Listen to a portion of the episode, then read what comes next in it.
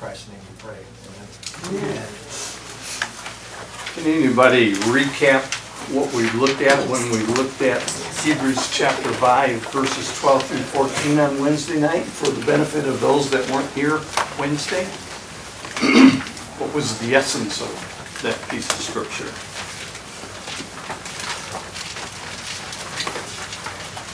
You need to be desiring meat, Desiring meat versus milk. Milk. Was it a, is it a nice message there? Or was it a form of chastisement? It's a form of chastisement. In essence, it's telling Christians everywhere that we must what? Study. Study, but in that study, We grow. we grow up. We need to grow up. We need to grow. And that growth comes with starting out with milk, but you cannot always feed on milk, just like a babe cannot, but you need to get to where? Meat. You need to get meat. So with that idea, we talked about uh, the types of Bible study there are. And study method number one I shared was simply just read. Just read. Um, And the second one was a little difficult, again, about just memorizing uh, the Bible.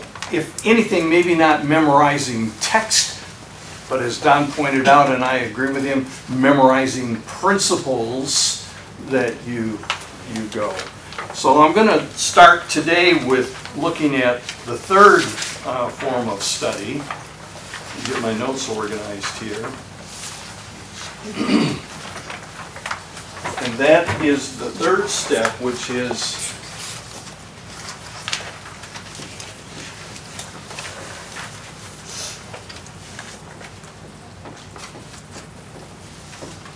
spelled it right, not sure. Meditate. It's not right. Your first day, that's mediatate. I don't, Which is a different. Yeah, I think that could be a That word. exists too. is it the A that seems to be Yeah, there? that was wrong. No, just like No, that. it's- It's that- that's right. It's right now. Okay. The A wasn't.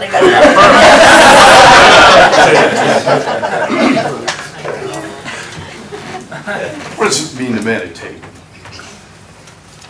Think on. Ponder. Think on it. To fill our mind with uh, God's Word. Focus on Um, one thing. What's that? To focus on one thing. Yeah, focused on one thing. Um, Look at Joshua, somebody read Joshua chapter 1 and verse 8 for me.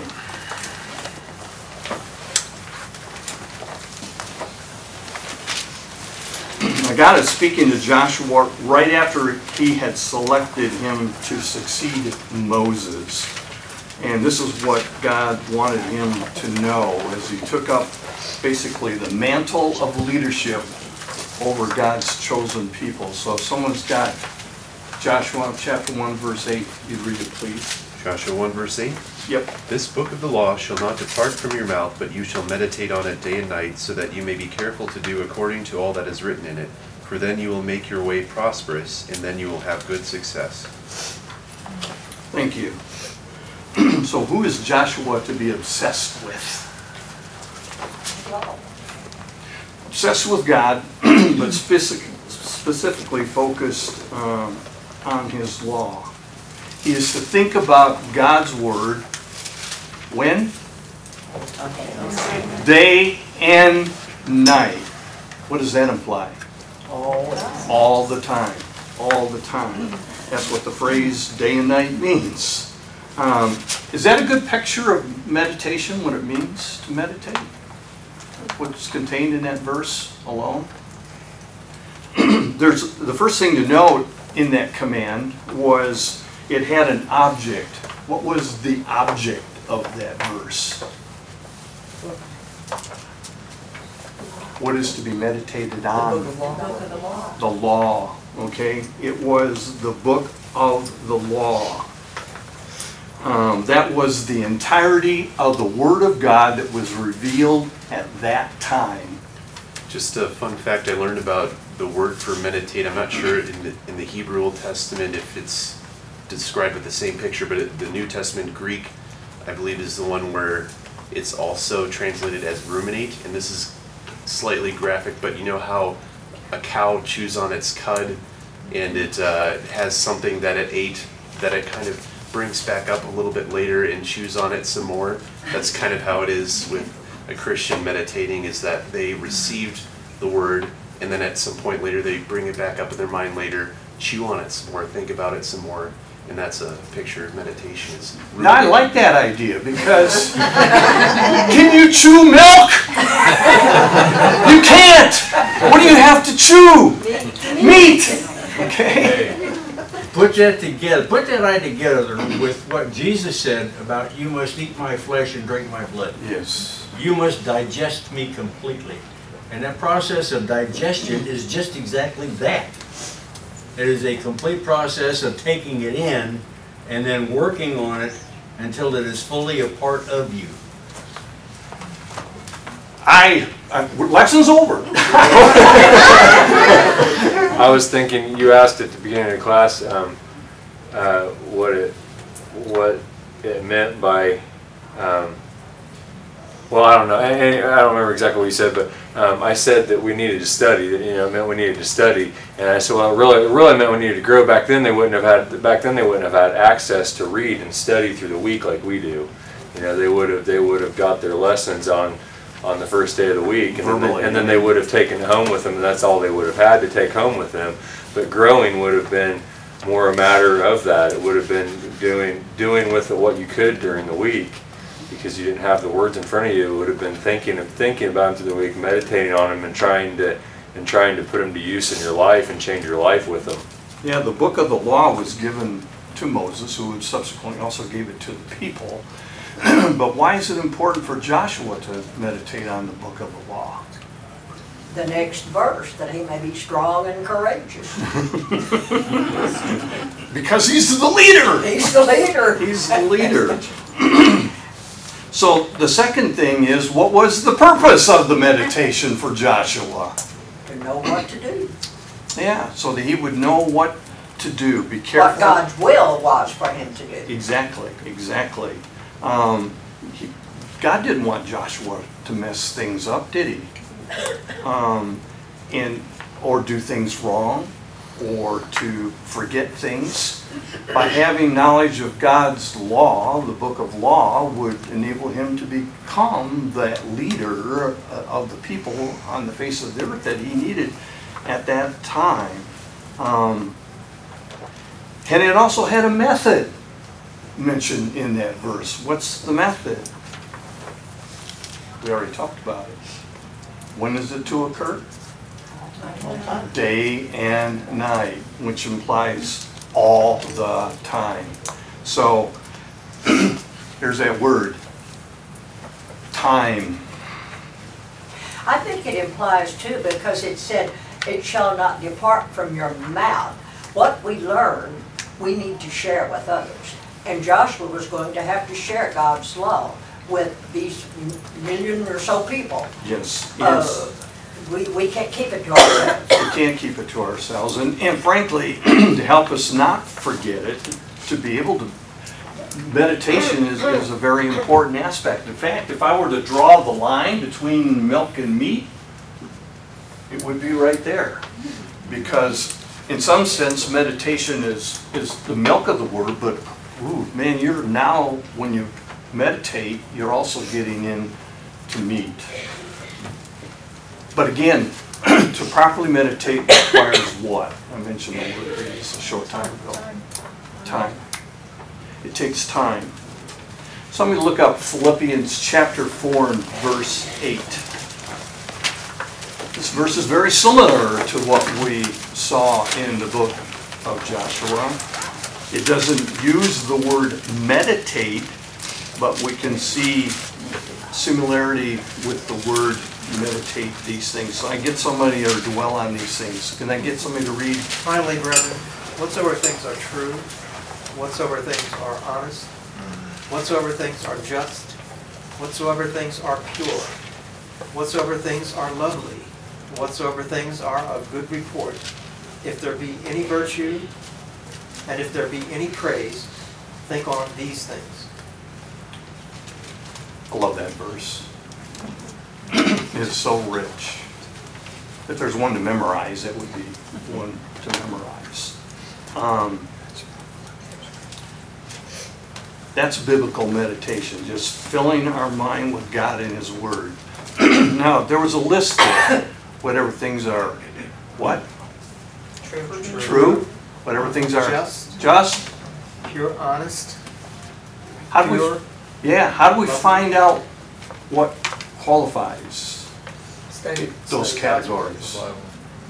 Yeah, you gotta know God's word to be able to, be able to Go back see to number those things. one. Yeah, you go back, read, go back to step one, to read. Um, And meditation works very well with those previous two types of, of, of Bible study. As you read the Bible, you're gonna come across bits that stand out. You're gonna see things that grab your attention. And let me tell you, with time, and then as you grow and mature, there are gonna be different things that are gonna grab your attention. You're gonna read it and go, what? I never saw that before. I love it. I call them little revelations, you know, it's just good things. And sometimes even a lesson given out in an auditorium uh, gives me something like, Alan's very good at that, seeing things that I haven't seen uh, before. So, spending the day thinking about a little bit of God's Word. Um, and so, as you fill your mind with bits of God's Word, will it eventually have its impact? Yeah. I'm sure it will. Lisa? Well, I think of people who are learning a new language. They know that you really are fluent in the language when you dream in that language, right? So, That's why I never learned the language. but you take that and as if, and I have um, tried to in my life. You try, I try to using those guidelines and Philippians choose things in my life that are pure and those things. So when I sleep or when you, my thoughts are naturally along those lines. And to add on to that, someone um, once said, if we look at information as food, as what is surrounding us, what are what music, what TV, what thoughts, what radio, whatever what, whatever we're thinking of, those get into our subconscious. And so if we want to meditate on God's things, we have to be very careful with the information that we are put, surrounding ourselves with. Meaning, we need to diet with the things that we, if, if view information as food, I, it was just profound to me to think of it like that. I- I- It's- pretty profound. I appreciate the, uh, the vision there is, Yeah. is, is there for me.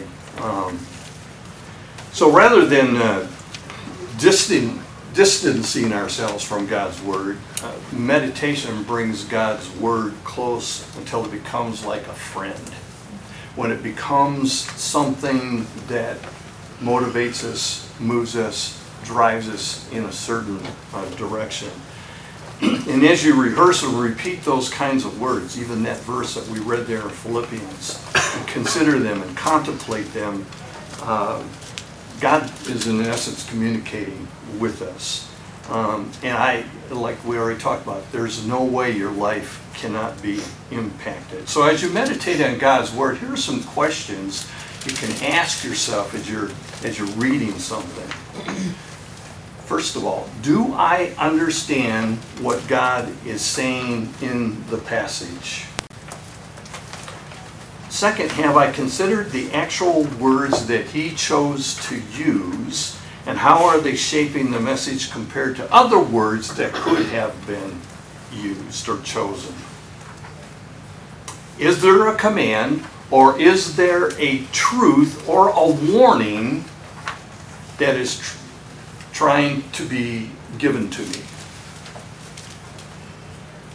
Does God reveal an aspect of Himself that I can or that I need to consider? In other words, is God revealing something about Himself that I need to know or that I didn't see uh, before? And then the last one is, do I see a truth about myself before God? Is there something in this passage that's revealing something about me? And frankly, if you are honest, you'll see a lot of those things that are revealed about us. So biblical meditation goes a little deeper than just reading or memorization alone. Um, So I think it, it is less milk-like, and like I said, it's, it's more like uh, a meat along the scale. But it also is, with the next three types of study that I will share with you, it's a wonderful complement to all six types of study under our consideration. It may not be the best technique for all passages. I'll warn you of that, especially when you're dealing with what, what kind of, but then again, what we saw this morning presented to us, that's a heavy book. It does require some meditation, but there's a lot more that it is beyond meditation to understand. But it does, meditation does work well with uh, passages that are visually oriented, and I don't know about you, but when I read, I picture things. I see, I see what's going on. Um, and it also works well where there's a very clear uh, message. So if you think, if you have a message in front of you that's complicated or tricky, you might want to avoid, you know, meditation and fo- focus maybe perhaps on some other type of, of study. The next one is deeper. Now we're into me.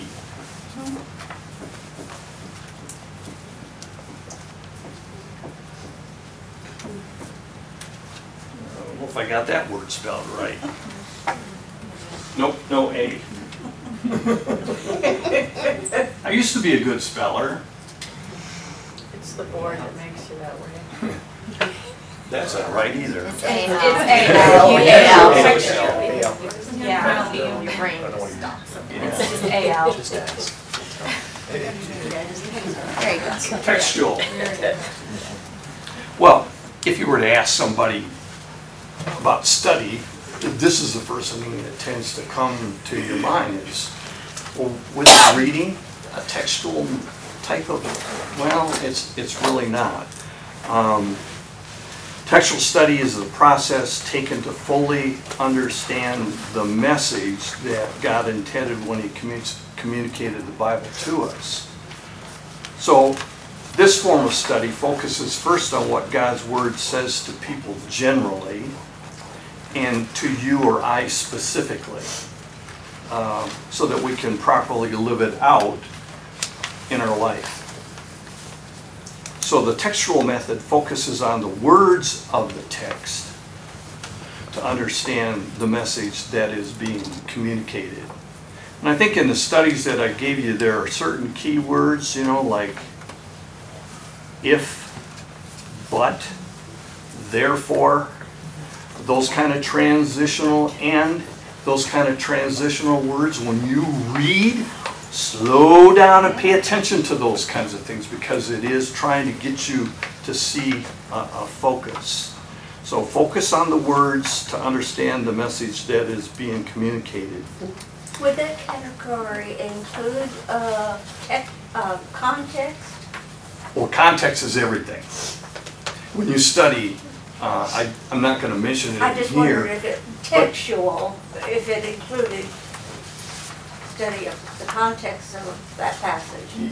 It has to, yes. Yeah. Because if you have the context right, then as you dig into it, Yeah. the textual aspect of it is gonna make a whole lot more, The whole stuff. it's gonna make a whole lot more sense to you.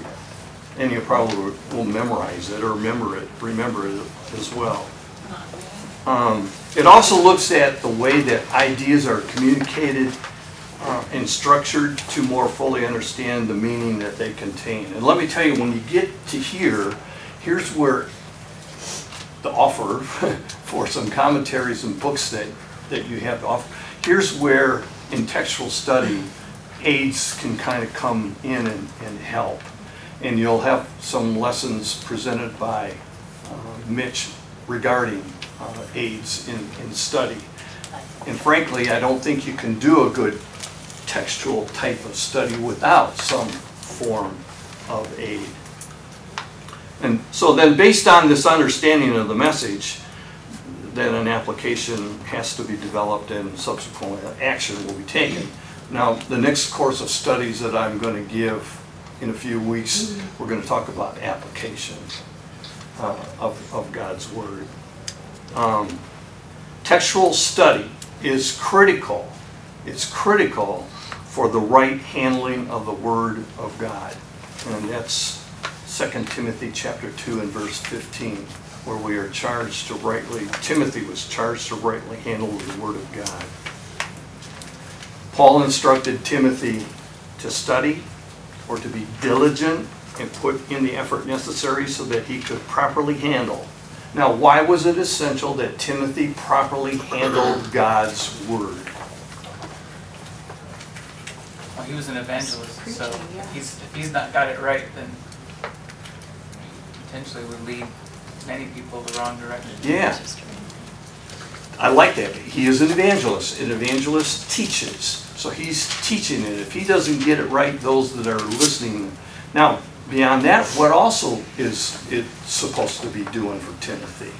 How else can you demonstrate your faith besides just teaching? Your life. Your life, how you obey, how you act within and among uh, people. So yes, that is an, an important part of it other- as well. Um, So Paul's making reference to the idea that Timothy is going to need to put in uh, some effort to make sure that he has a correct understanding of God's Word. If he didn't put in that work, he would not come to the right understanding. And if he didn't come to the right understanding, as a teacher, he would become what? Ineffectual. Any, there, that's the word I was looking for, ineffectual. It would not do anybody any good. Rick, I was just gonna say in uh, Philippians four nine, it says that exact same, the things you have learned and received and heard and seen in me. Practice these things and the God of peace will be with you. Paul wanted Timothy to be successful, and we know eventually he, he was very successful. Um, You don't have to be a preacher. You don't have to be a, a Bible class teacher to be concerned with rightly handling the Word of God. Um, If you want to know what God has to say, then you'll understand that handling rightly the Word of God is an important aspect. In 2 Timothy chapter 2, verse 2, can I get somebody to read that?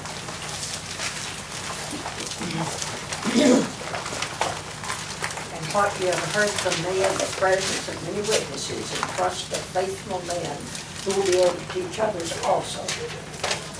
Here Paul challenges Timothy to teach faithful men who would in turn be able to do what? Teach others. If that had failed back at that time, where would we be today? Lost. It, it- it definitely wouldn't probably uh, very nothing, good. deviation already with us. Yeah. So, Paul doesn't want Timothy, even though he's a preacher, to be a hoarder of the skill and the knowledge. What did he want Timothy to do? Share it. And that's our challenge too, is to share it.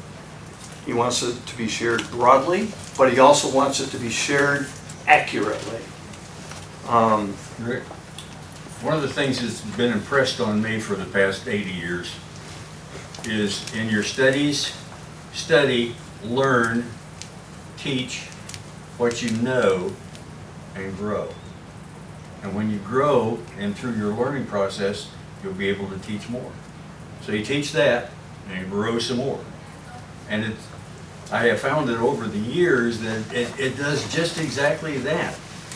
If you learn something, tell others. And then the questions arise and your study deepens and you learn more and you can tell more, which is going to bring about more questions than you realized were there to begin with. By the time it's over and done with, after 65 or 70 years, you realize that everything you've learned, there is still so many questions out there that you haven't answered yet. Yeah, it's never, it's a never It ending. keeps you busy. It's never ending process, but it is a, a, a good busy to, to, to be in. Is there anybody in here that, uh, knows less than a seven or an eight-year-old?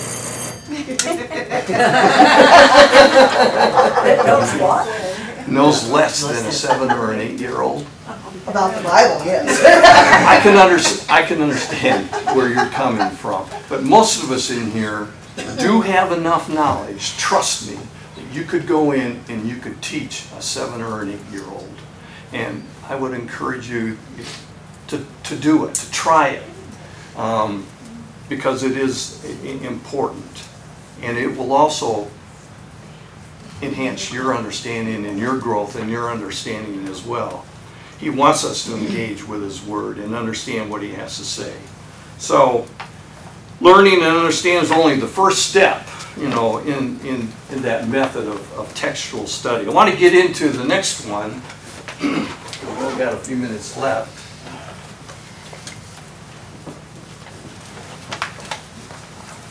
Topical studies. It's similar to a textual study, but because it employs many of the same tools. But the topical study um, is primarily interested in understanding what God's entire word has to say on the chosen topic. Um, Instead of focusing on just one specific passage or one specific book, it's here where you take the top, uh, a topic. So the the topical study picks a word, like grace. Take grace and look at what Old Testament and the New Testament has to say. Again, here's where aids will come in to help you focus and find where those uh, use of the word or the topic is used. And then you consider that word in its full use of the full range of Scripture. Who's good at this in our, in our preaching?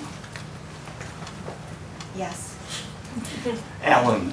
I think Alan is one who has a great gift at taking a topic and linking the Old and the New Testaments together. That's, that's the way I put the logs together. But this one right here is one that I'm working on right now, and it's not a single word, it's a concept. What do I need to pack for heaven? Ah, good idea. I like packing for a vacation, what do I need, what, what substitutes for the items you pack for a vacation on our trip to heaven? Yeah. I'm Yeah. working on that one. So when doing a topical study, the, the elements of all of the author's intentions need to be looked at. The audience, um, his intentions, the context of the writing, all of that has to be taken into consideration. And so, in essence, you can think of a topical study as a study of studies. Every time you look at a chosen topic uh, in a passage, you need to apply, of course, the principles of, of the textual study. And as the study progresses, you're going to assemble and integrate all of that learning into either another topic or an overarching topic within that topic. So, the last one is more into Don's realm.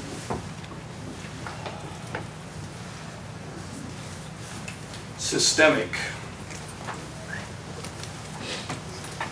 How many of you heard the word theology? It's the study of God the Father. Um, and here's where you hear a lot of the ologies. Did you know there's such a thing as Bibleology, the study of the Bible?